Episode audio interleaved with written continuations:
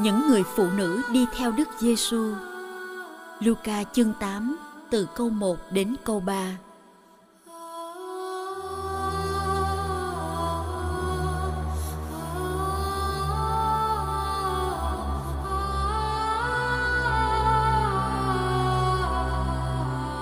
Sau đó, Đức Giêsu dạo qua các thành phố, làng mạc, giao giảng và loan báo tin mừng nước Thiên Chúa. Cùng đi với người có nhóm 12 và mấy người phụ nữ đã được người trừ quỷ và chữa bệnh. Đó là bà Maria, gọi là Maria Magdala, người đã được giải thoát khỏi bảy quỷ. Bà Joanna, vợ ông Khuza, quản lý của vua Herode, bà Susanna và nhiều bà khác nữa. Các bà này đã lấy của cải mình mà giúp đỡ Đức Giêsu và các môn đệ.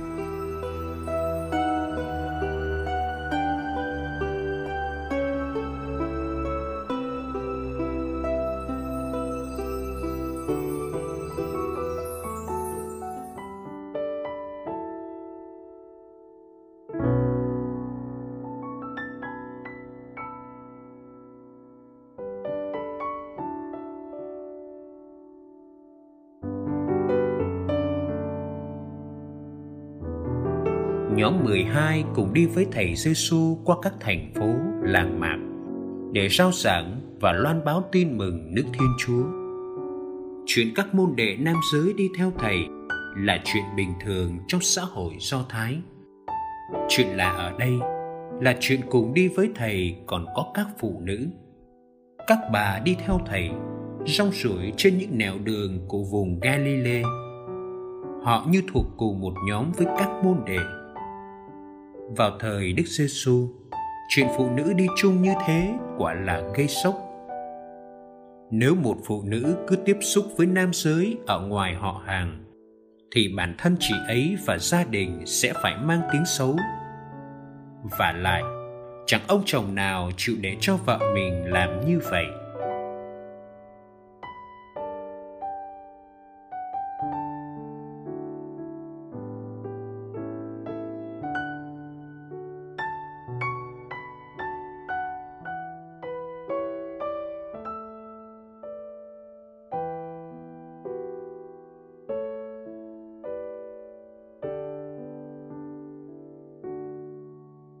Những phụ nữ đã đi theo thầy Giêsu từ Galilee. Câu này nói lên căn cước của nhóm phụ nữ. Họ đã theo thầy đến chỗ thầy chịu đóng đinh.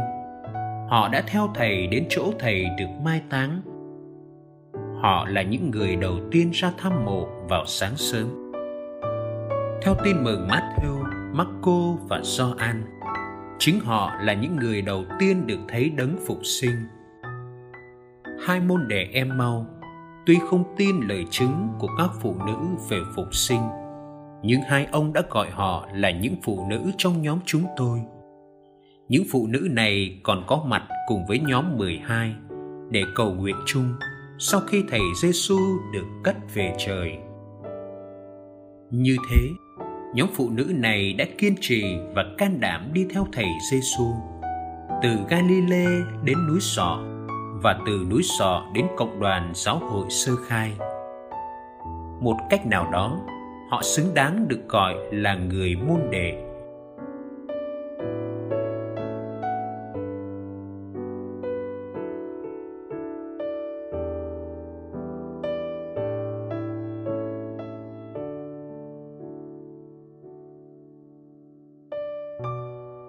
Đức Giêsu đã không chỉ thu hút được các môn đệ nam theo Ngài, qua việc trừ quỷ và chữa bệnh.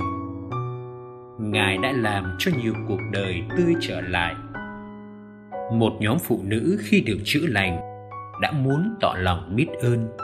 Trong đó có bà Joanna là người đã lập gia đình, giàu có và quyền quý.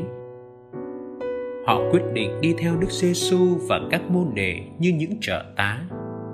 Họ dùng của cải mình có để phục vụ các ngài không nên coi việc phục vụ của nhóm phụ nữ là thấp kém vì các môn đệ cũng được mời gọi làm người phục vụ anh em và chính thầy Giêsu cũng đã sống như một người phục vụ không thấy nói đến việc các phụ nữ này được thầy Giêsu sai đi rao giảng. Có lẽ vì vào thời đó, ở nước Do Thái, người ta còn coi thường phụ nữ. Và không coi các phụ nữ như những chứng nhân đáng tin.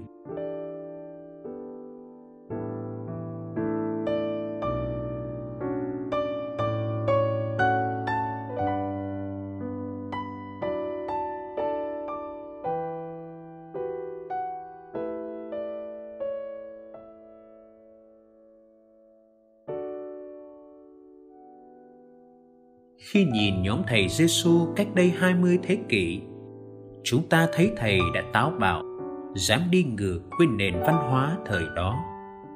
Ngài mở rộng thế giới của phụ nữ, vốn chỉ giới hạn trong gia đình. Phụ nữ hôm nay được mời gọi tham gia vào những công việc chung. Chúng ta cần thấy sự hiện diện tích cực của các phụ nữ lo việc bác ái, dạy giáo lý, làm việc cho giáo xứ hay ở trong các tổ chức của giáo phận. Làm sao có được nhiều phụ nữ thánh thiện và năng động như mẹ Teresa?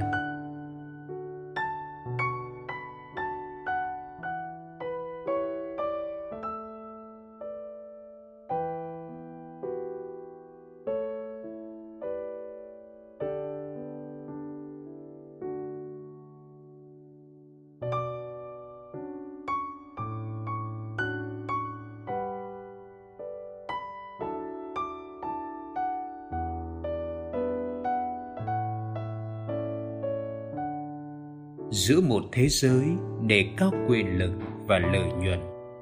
Xin dạy con biết phục vụ âm thầm.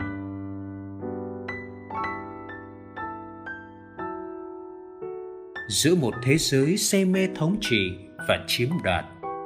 Xin dạy con biết yêu thương tự hiến.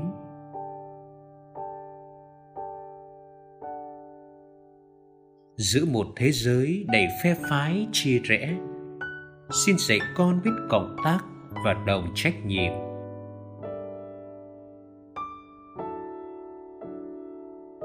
Giữa một thế giới đầy hàng rào kỳ thị.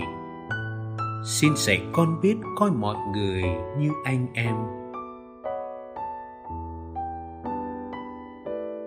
Lạy chúa ba ngôi, ngài là mẫu mực của tình yêu tinh rộng. Xin cho các kitô hữu chúng con trở thành tình yêu cho trái tim khô cằn của thế giới.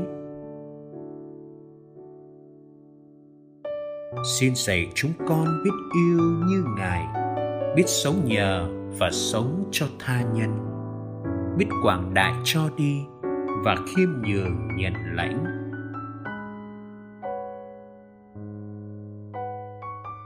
Lạy ba ngôi trí thánh xin cho chúng con tin vào sự hiện diện của chúa. Ở sâu thẳm lòng chúng con và trong lòng từng con người bé nhỏ. Amen.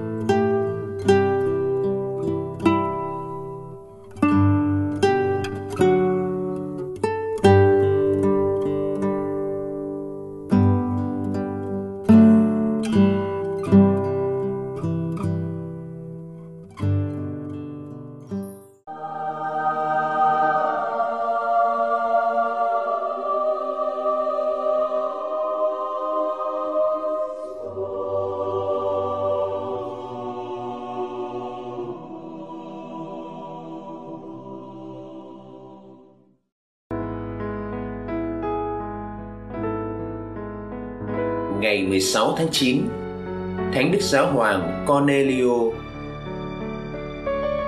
Thánh Giáo Hoàng Cornelio là vị giáo hoàng thứ 21 kế vị Thánh Phêrô nối ngôi Thánh Đức Giáo Hoàng Fabian qua đời năm 250. Sau khi Thánh Fabian tự vì đạo, thì giáo hội thời ấy không có Đức Giáo Hoàng trong vòng 14 tháng. Vì sự bách hại quá mãnh liệt, trong thời gian ấy, giáo hội được điều hành bởi một tập thể linh mục, Thánh Cyprian, một người bạn của Cornelio, viết lại rằng Cornelio được chọn làm giáo hoàng bởi quyết định của Thiên Chúa và của Đức Kitô, bởi sự chứng thực của hầu hết mọi giáo sĩ, bởi lá phiếu của người dân và sự đồng ý của các linh mục lớn tuổi và những người thiện trí.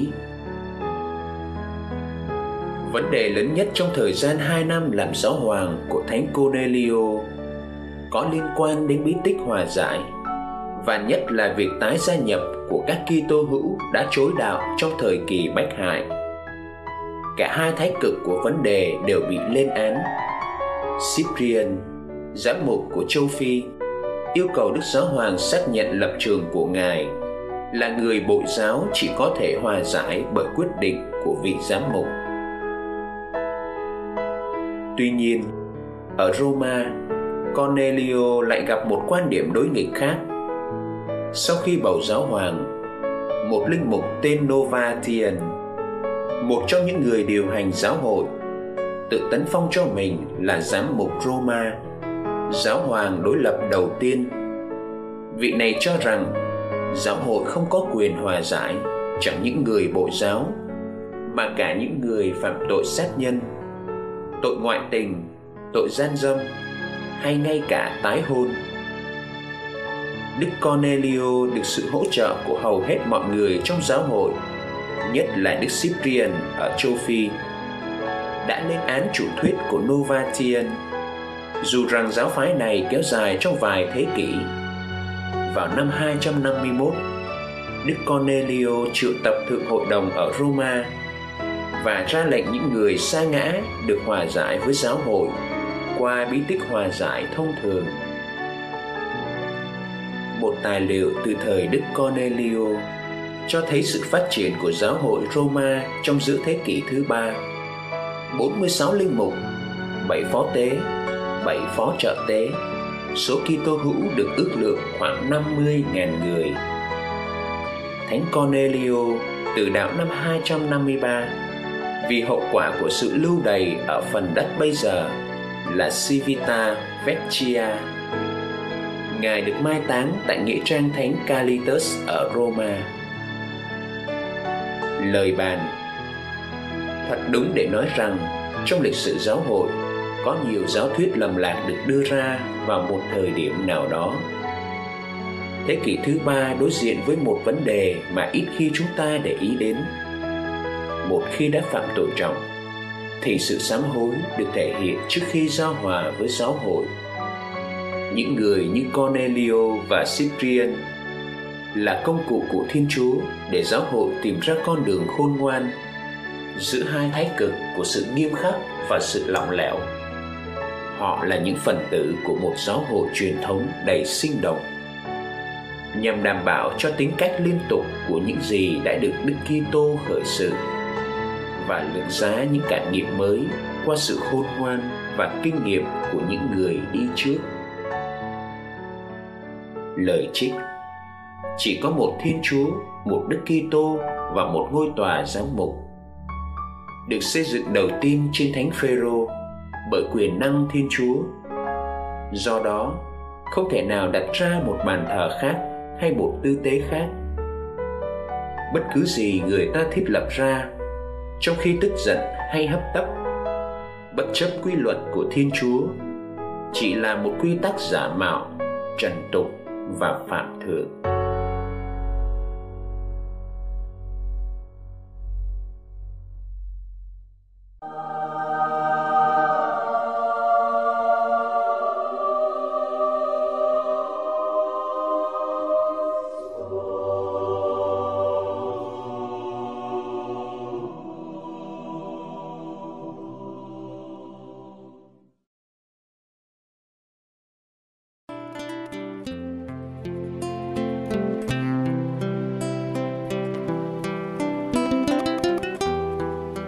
Cảm ơn quý vị đã theo dõi chương trình. Kính chúc quý vị một ngày mới tràn đầy niềm vui và ân sủng của Chúa và mẹ Maria.